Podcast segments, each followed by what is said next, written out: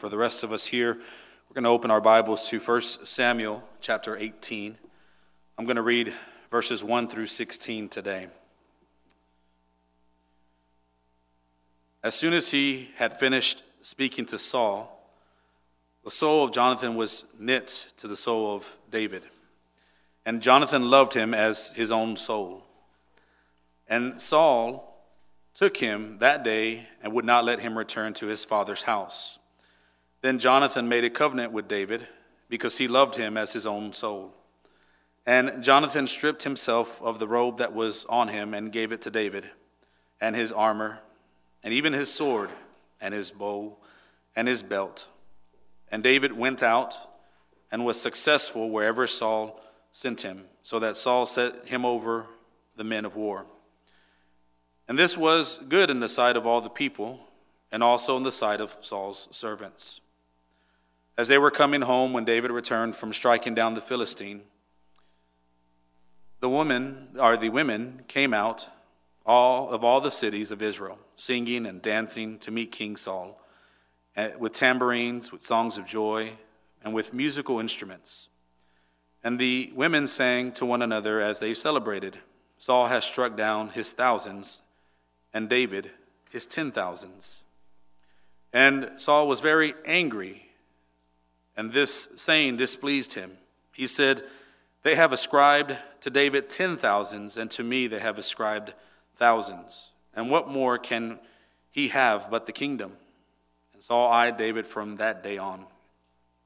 The next day, a harmful spirit from God rushed upon Saul, and he raved within his house while David was playing the, the, the lyre, as he did by day excuse me, as he did day by day. Saul had his spear in his hand, and Saul hurled it, hurled it to, excuse me, hurled the spear, for he thought, I will pin David to the wall. But David evaded him twice. Saul was afraid of David because the Lord was with him, but had departed from Saul. So Saul removed him from his presence and made him a commander of a thousand. And he went out and came in before the people. And David had success in all his undertakings, for the Lord was with him. And when Saul saw that he had great success, he stood in fearful awe of him.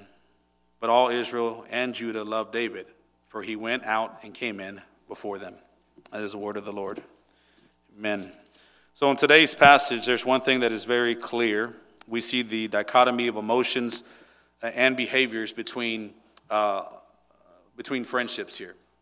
Uh, both of these relationships that we see before us, David and Jonathan, and then also Saul and David, we have to categorize them as friendships.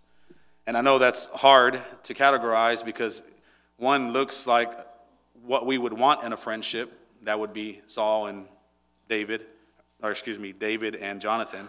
And I'll talk more about that here in a minute. But on the other one, it's hard to imagine that even being a friendship. And I'm speaking about Saul and David. But through David's friendship with Jonathan, we see the building blocks for a true friendship. Uh, through his relationship with Saul, we see a pattern of discord that usually is accompanied with division. So, not only do both relationships teach us about our own personal relationships with each other, but I would say more importantly, they point us to our relationship that we have with the Lord. You see, the two greatest commandments point us to the most important friendships that we have. The first, most important friendship that we should have is with the Lord. And then the second is with each other. And I don't know about you, but if friendships are that important, then we should really consider what the Bible says about them. So I want to take a closer look to gain a better understanding of this passage. And uh, my, my prayer this morning is that the Lord give us wisdom uh, to understand, a conviction to stir our hearts, and also courage to respond, because it does take courage to walk in God's truths. First of all, when I look at this passage, and if I'm going to exegete it, so to speak, I, I have to start off with David's relationship with the royal family. After David had slayed Goliath, that's what we learned about last week with Pastor Laramie, did a great job on that sermon. But after he slayed the giant, he was summoned to meet with Saul. And we see that in verse 1 of chapter 18. And I want to reread that just so that we can get some context here. It says, As soon as he had finished speaking to Saul, the soul of Jonathan was knit to the soul of David, and Jonathan loved him as his own soul. Now, Uh, that's a really interesting verse because, uh, first of all, David was summoned to speak with Saul. I'm sure Saul was congratulating him on the battle against Goliath, telling him he did a great job. And also, anytime Saul recognized a, a, a strong warrior, Scripture says that he grabbed him and put him in his army. And we see here that as soon as he saw David's potential, he put him as the commander of his army. And after their discussion, there's a meeting between David and Jonathan. Now, Scripture hadn't said that they met before, but we know from Scripture that Jonathan was a mighty warrior. He was a young, strong, brave, mighty warrior. And a warrior recognized another warrior. And so they have all this in common their age, their, their, their, you know, their youth, uh, their wit, their strength, their, their, their courage. And they were knitted together. They became friends. And that's what the scripture is telling us. And what's unique about this relationship is that, as you'll see as we continue to go on, this wasn't just like a, a fake friendship, so to speak. This was a true friendship. See, David and Jonathan's relationship was a true reflection of the second greatest commandment. And what is that? Well, to love your neighbor as yourself. To have friends like that is rare. Very, very rare. That's the kind of friendship we all desire, but it is, so hard to find. I think part of our problem is that we search for that type of friendship as if it's found in another person, right? We're, we're looking for someone else to complete us, to, uh, to be strong where we lack, um, you know, to be the person we're not, to make us feel good whenever we don't. We're always looking to fulfill our friendships in somebody else, like it, we need somebody else to complete us. But the truth is, God has already completed us, right? And the truth is also that friendships like this are not dependent on you finding someone else to complete you, but rather it's two people who are willing to treat each other with love, humility, and respect. If we're only looking for someone to complete us, then we fail to see our responsibility in a friendship. And so we see here, we see a true friendship as it should be between David and Jonathan. And we see humility, we see love, we see respect. We see that in verses 3 and 4. Take a look at what happens. It says, Jonathan made a covenant with David because he loved him as his own soul. And Jonathan stripped himself of the robe that was on him and gave it to David, and his armor, and even his sword, and his bow, and his belt. See, the details of the covenant are not disclosed here. They're, they're just, I, don't, I haven't seen where we find out where this covenant, the details of this covenant that David and Jonathan made together. But we know that foundationally, it was an agreement between the two men to show love, humility, and forgiveness towards one another. Uh, the, the whole symbolism of Jonathan stripping himself of his robe, his armor, his sword, his bow, his belt, all that symbolized his dedication to David, his friend. But what's awesome here is it also showed his dedication to David his king. See, Jonathan was the son of the king. He was the next one, or he was the one who was next in line to take over the kingdom. But he recognized something in David.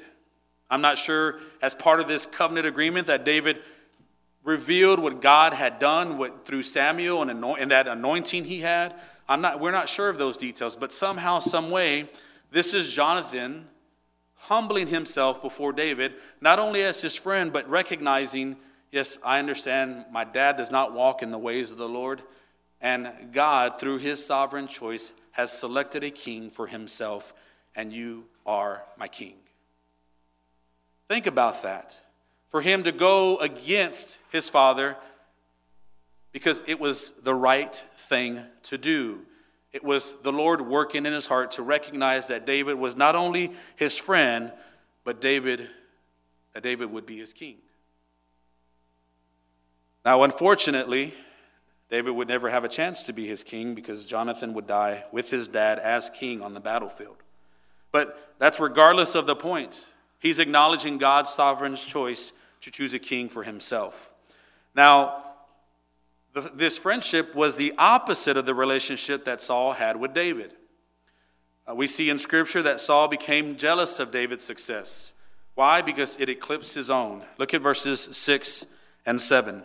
Says, As they were coming home, when David returned from striking down the Philistine, the women came out of all the cities of Israel singing and dancing. And basically, this is what they were singing Saul has struck down his thousands, and David his ten thousands. David heard that, and he became upset. Even though he was part of the celebration, the people recognized the anointing David had. Saul recognized that David was being praised, and David was being praised more than him. And scripture says that he became jealous and he became angry. See, David had the favor of God and also the favor of the people. What's interesting about this is that if you go back several chapters, whenever David or met Saul, it said that Saul loved him. So that's why I say this was a friendship. And you're going to see how this continues to be a friendship because even as time goes on and Saul treats David badly, there's respect there's a respect that David has for Saul. And he never crosses the line to take him down because he is the Lord's anointed one. And so David always shows humility towards Saul. He's always faithful towards Saul, even when Saul tries to kill him over and over again. It is a friendship, it's just not one that we desire. And what's wrong with this friendship is that it's filled with sin. See, initially, Saul loved David, but now he's angry with him. Why? Well, because of jealousy. There's a jealous rage that is going on that is growing in his heart.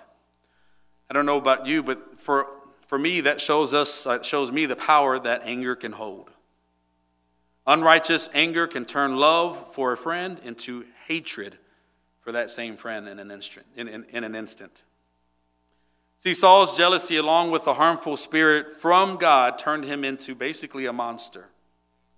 Even when David was ministering to him with the lyre, remember that's how they got rid of that harmful spirit. David would play the lyre and it would ease him and it would calm him down, and the harmful spirit would leave him alone for a time, wouldn't come back and bother him.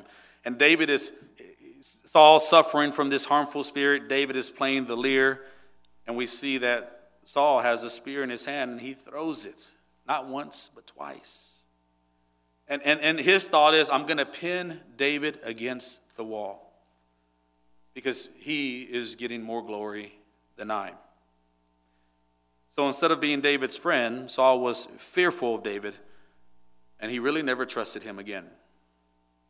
So that gives you some context, but let's take out some biblical truths out of this passage. And as we take out these biblical truths, we're going to recognize some true things about friendships. It's important for us to focus on verse 14. We need to really focus on the fact that in both relationships, the Lord was with David. That's awesome to know. In both relationships. Says here in verse 13 and 14, um, and David had success in all his understandings or excuse me, in all his undertakings, for the Lord was with him. I think that's verse 14. David had success in all his undertakings, for the Lord was with him. See, in David's relationship with Jonathan, we see the Lord's presence. We see the Lord there in that relationship because of what it symbolized and really the way it functioned. See, we can't help but see David and Jonathan's relationship as an allegory of God's relationship with his people. Remember, David was this Christ like figure in, in, this story. He's the one who had saved the nation for, by defeating Goliath. Just as Christ saved us by defeating sin. And in return, Jonathan was knitted heart and soul to David for what he did. He humbled himself and gave all of himself to him. As I look at that, I recognize something there. That is the relationship that the church is to have with Christ. Christ is our Savior, Christ is our champion. When you look at the word champion in the Bible, it's one who stands in between.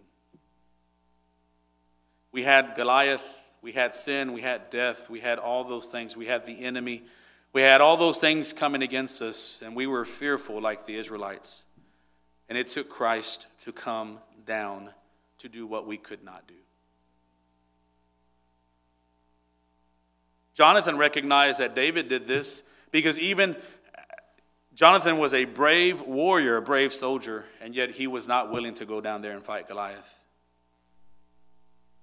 But when David did and he defeated him, he was knitted heart and soul to David.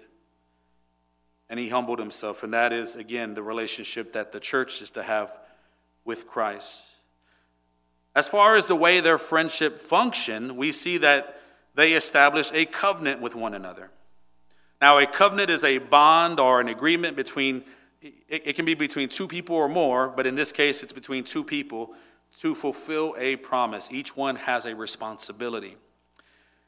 A, co- a covenant is also the way in which God establishes friendships with his people in the Bible. And I do not use the word friendship as a derogatory term when it comes to God. It, it, when God is our friend, or when we say God is our friend, He is still our God. It just means we have peace with Him. And again, not by anything that we've done, but by the blood of Christ. But we see that when God establishes friendships, He uses a covenant. And I have a friend, Pastor Laramie and I have a friend, and there's other people here who are friends with him too. He is simply referred to as Callie. And Callie says this about the Old Covenant, uh, the, the Old Testament covenants. He says, in general, the Old Testament, Old Testament covenants say, do this and live. But the New Testament covenant says, live and do this. So when God makes a covenant with somebody, the agreement in the Old Testament always seems to be, if you do this, then I will do this. In the New Testament, God says, I have done this, so you do this. You see, our friendship with God is established by the covenant He has established with us. And this, this is the terms of the covenant believe upon the Lord, and you will be saved. We are to believe, He is to save. Since we have been saved, then we are to walk in His ways.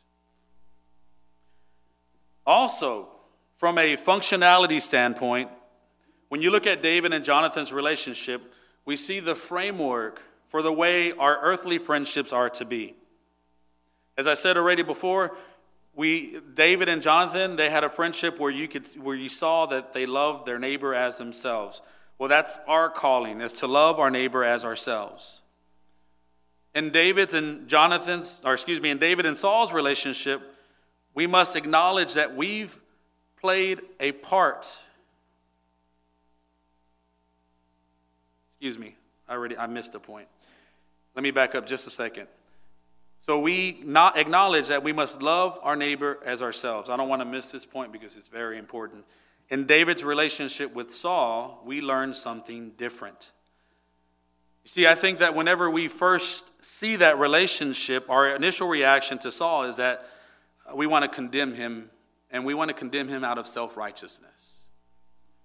We see his actions and we're like, man, what a horrible friend he is. I, I would never do anything that David is that Saul is doing to David.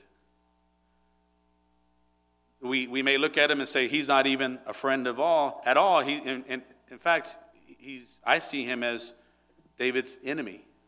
Why doesn't David just do something to him? It's not fair what's going on. So we, we look at Saul, and I think we tend to look at Saul that way throughout all of uh, 1 Samuel. But we look at Saul with self righteousness. But we know that we can't do that because we have sin as well. Told you that was an important paragraph there. From David and Saul's relationship, this is what we must acknowledge. We must acknowledge that we've played both parts at one point or another. You see, we have sinned against our friends because we have not always treated them as the Word of God commands us. And we have been sinned against by our friends. Me personally, I stand before you and I will admit to every single one of you because I consider you all of my friends. We are the church. We have a bond, a bond that is unbreakable. And I personally have never had a friend that has not sinned against me. But on the flip side, nor have I been a friend that has not sinned against them. We tend to look at friendships one way, and if somebody does us wrong, we can't believe it, we don't understand it. It's hard for us to understand why somebody would do something like that to us, why someone would sin against us. And sometimes we get too personal, too self centered about it, and we forget how we have sinned against other people. But listen, we mainly forget how we have sinned against Christ. See, supposedly Saul loved David, but it didn't seem that way. His jealousy of David led him to anger, and that anger towards David turned into attempted murder, not once, but twice. In return, David acted in love, in humility, and forgiveness. And he did this all the way to the very end with his friend. You see, as sinners, as sinners, we are all responsible for the death of our best friend and Savior. None of us are innocent. We look at Saul, and we're like, how, how can he?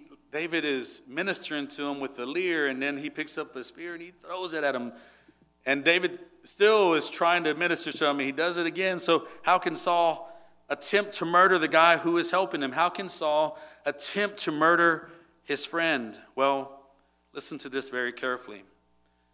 You and I, when we murdered our best friend and our Savior, we, we didn't throw a spear at him. But the consequences of our sins nailed him to the cross. And guess what? We didn't miss. Why? Because he didn't move. He went to the cross with a purpose. to die. To die for those who didn't deserve to live. To die for the sins of all of his people. We're all guilty of murdering our best friend and Savior. And in response, for those who are in Christ, in response, we didn't receive condemnation like we should. We did something horrible. We didn't receive death. Rather, just the opposite. God showed us love, humility, and forgiveness.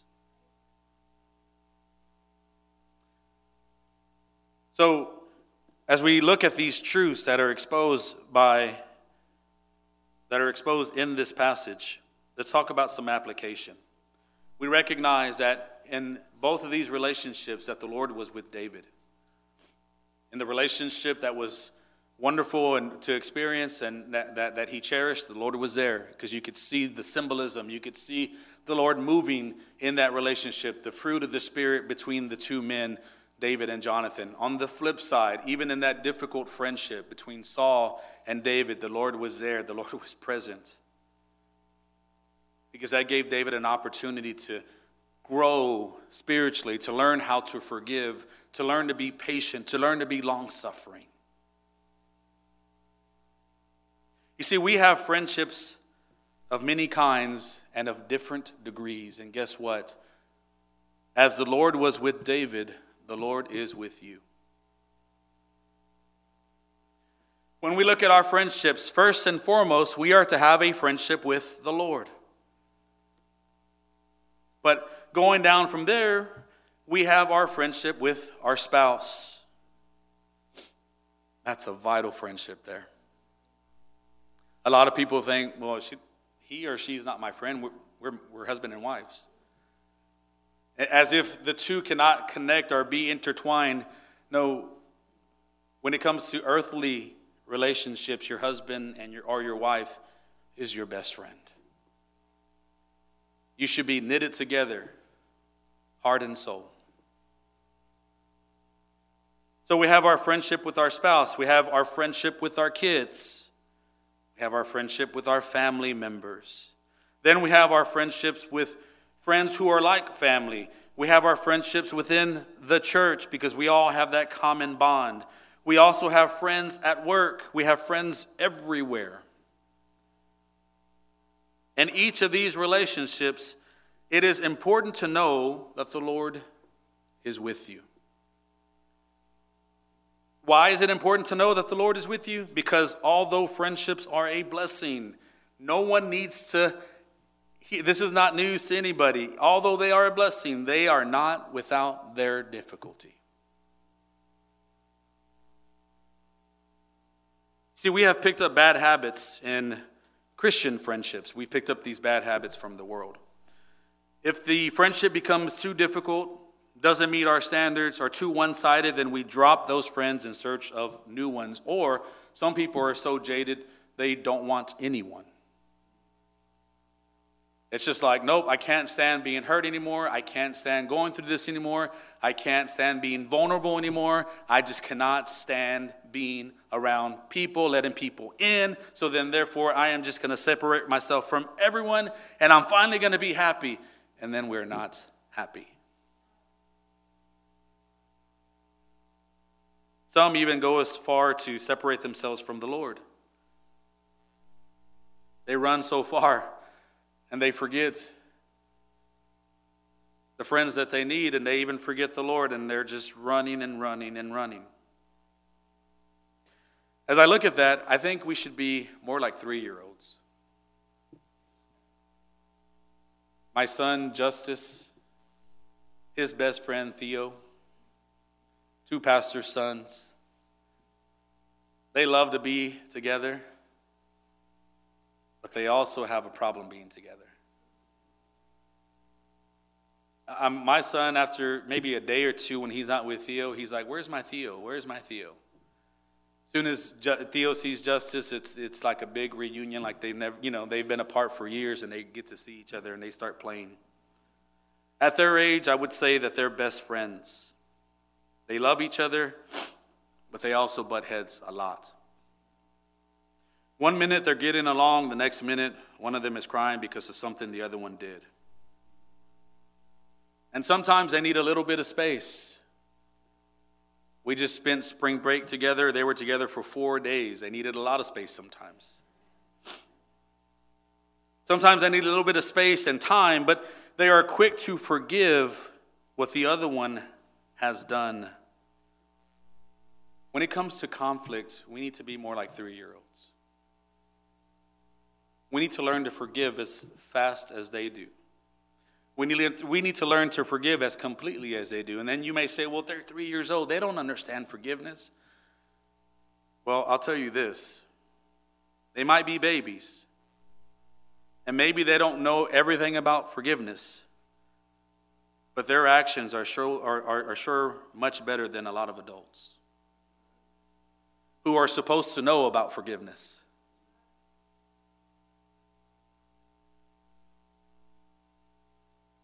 They do a better job than a lot of us at forgiving.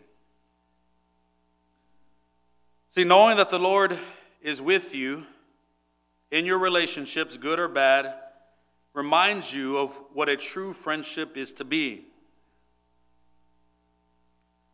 A lot of us think friendships are good times, friendships are peaceful times, things that we have in common with other people. It's just that's what we look for. And if we don't have that in that friend, then we're quick to leave and we're quick to find somebody else where we can just find peace and comfort. But in reality, is that loving your neighbor as yourself? I don't know about you, but sometimes I can't stand myself. And sometimes you're not going to be able to stand your neighbor. But that does not give you the reason or the right to walk away. That does not give you the reason or the right to seclude yourself.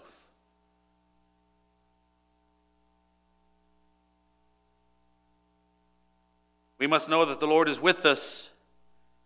And again, He reminds us of what a true friendship is to be one that is founded on love, one that is founded on humility, one that is founded on forgiveness.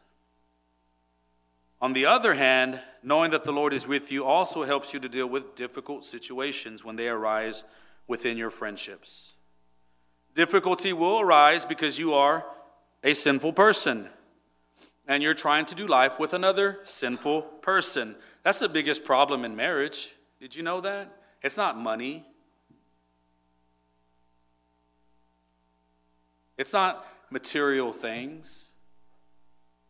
The biggest problem in your marriage and any other friendship you have is you're a selfish person. And the other person that you're friends with, they're a selfish person. And two selfish people are trying to do life together. But we don't recognize that. We only recognize the other person's selfishness, the other person's sin. And we don't realize how sinful and how selfish we are. See, when difficulty arises because we are sinful people, we must learn that peace must overcome hatred. We must, as Christians, learn to live peaceably with one another, keeping in mind that the goal of our friendship is the glory of God and not the glory of ourselves. As Christians, we are called to walk in love for the purpose of building up relationships with other Christians. The Bible says that we must function as individual parts of one body. True friendships are not built when everything is going well. Families, the strength of a family is not, not built on good times.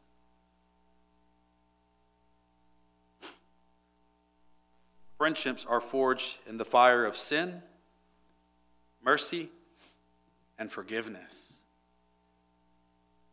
That's where the bond gets stronger. But guess what? When where there is sin, where there is mercy, and where there's forgiveness, there's ugly situations.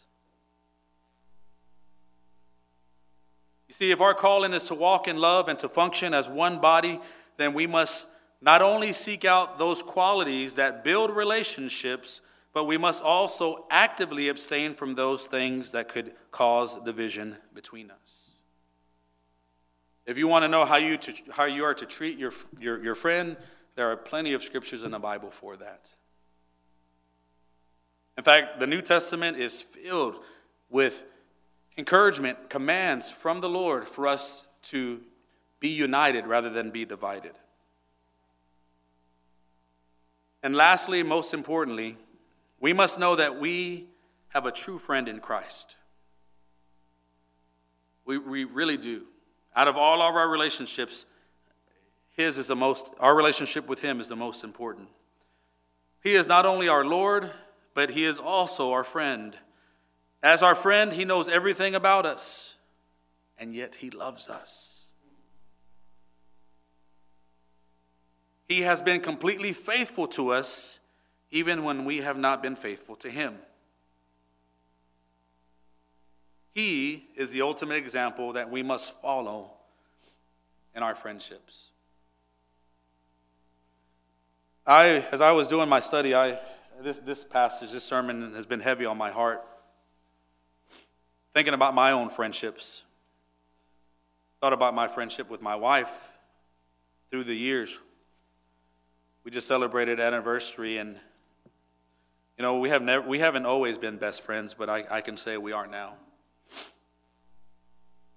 And as I look at this passage and I see both sides of, of friendships, I see David and Jonathan, and then I see David and Saul, I'm like, man, I, I've played both roles with, with her. I, I, I've never tried to kill her physically. But the hatred, the hatred in my heart sometimes I did. And the same is true for her to me.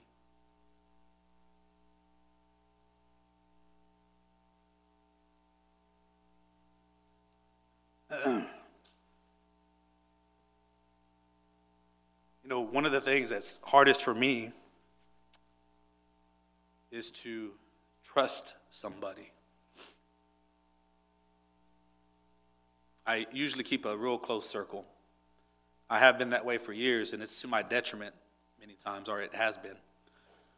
The Lord is uh, showing me a new way. He has been for a long time. In fact, ever since I've gotten into ministry, which is already 20 years, He's torn down these walls inside of me of not trusting people, not letting people in, and really just trying to just escape and just be by myself with my own thoughts. At least if someone tells me, if I'm alone, someone tells me I'm crazy, it's, it's me doing it, you know? And as I've made friends with all of you, leaves me very vulnerable, also leaves you vulnerable. A pastor has many friends, right? Because he, a pastor is a friend to everyone. I think Laramie can attest to that. Brother David can attest to that. They're, the church, people within the church, they can kind of pick and choose who they hang out with.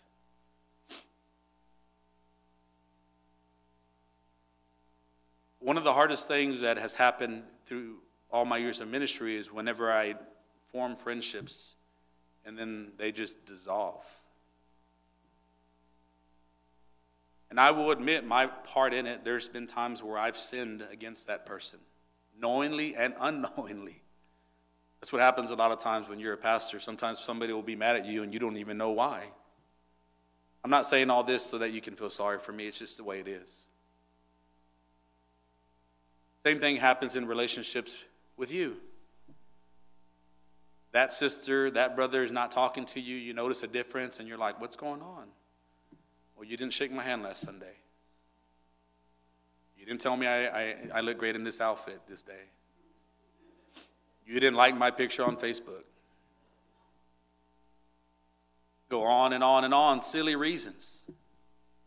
That's why I say three year olds are better dealing with conflict than we are. Because a three year old, I've watched, I've watched uh, Theo and I've watched Justice. I've seen both of them grab a toy and smack each other on the head. They cry, they walk away. Five minutes later, they come back and they're playing again. How would you do if your brother or sister next to you grabbed your, a toy and smacked you on the head with it? You probably wouldn't talk to them for 20 years.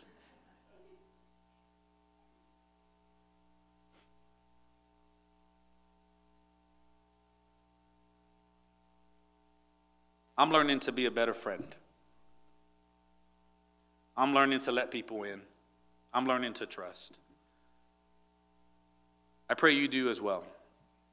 It's hard because that person that you are going to let in, that person that you are going to trust, that person you're going to grow to love, that person is going to hurt you. It's not if, it's when. But God didn't say you're supposed to have perfect relationships. That's something that we are to look forward to. That's the hope that we have. Here, while we walk this earth, we are to display Christ. We are to grow closer together. We are to trust one another. We are to be vulnerable to each other. And when we sin against each other, we are to forgive one another. Yesterday was a beautiful day, and I, I got to cut the grass finally for the first time since last fall. And so I benefited from that. Got some vitamin D. I needed a tan. And I needed some time to think. So I got on my lawnmower. I was cutting the grass, weed eating afterward.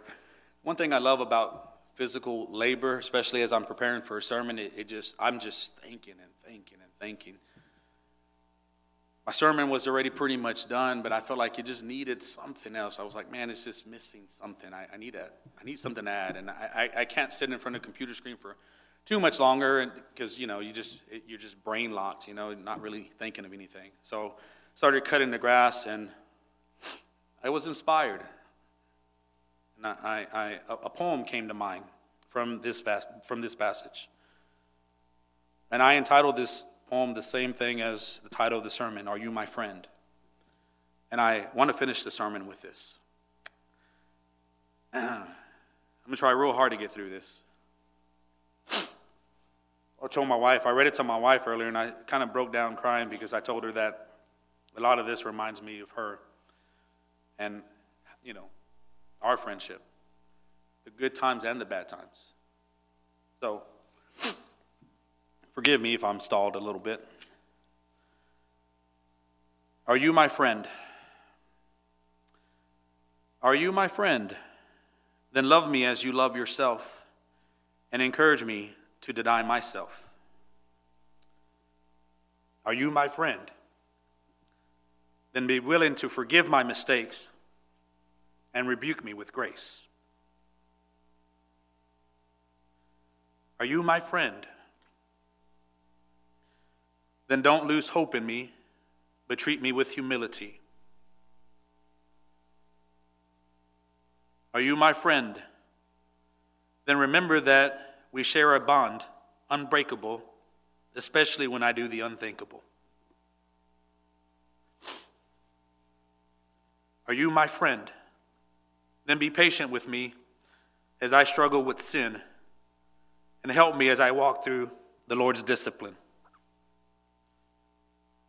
Are you my friend? Then stay when all others want to leave, and remember that the Lord is still within me.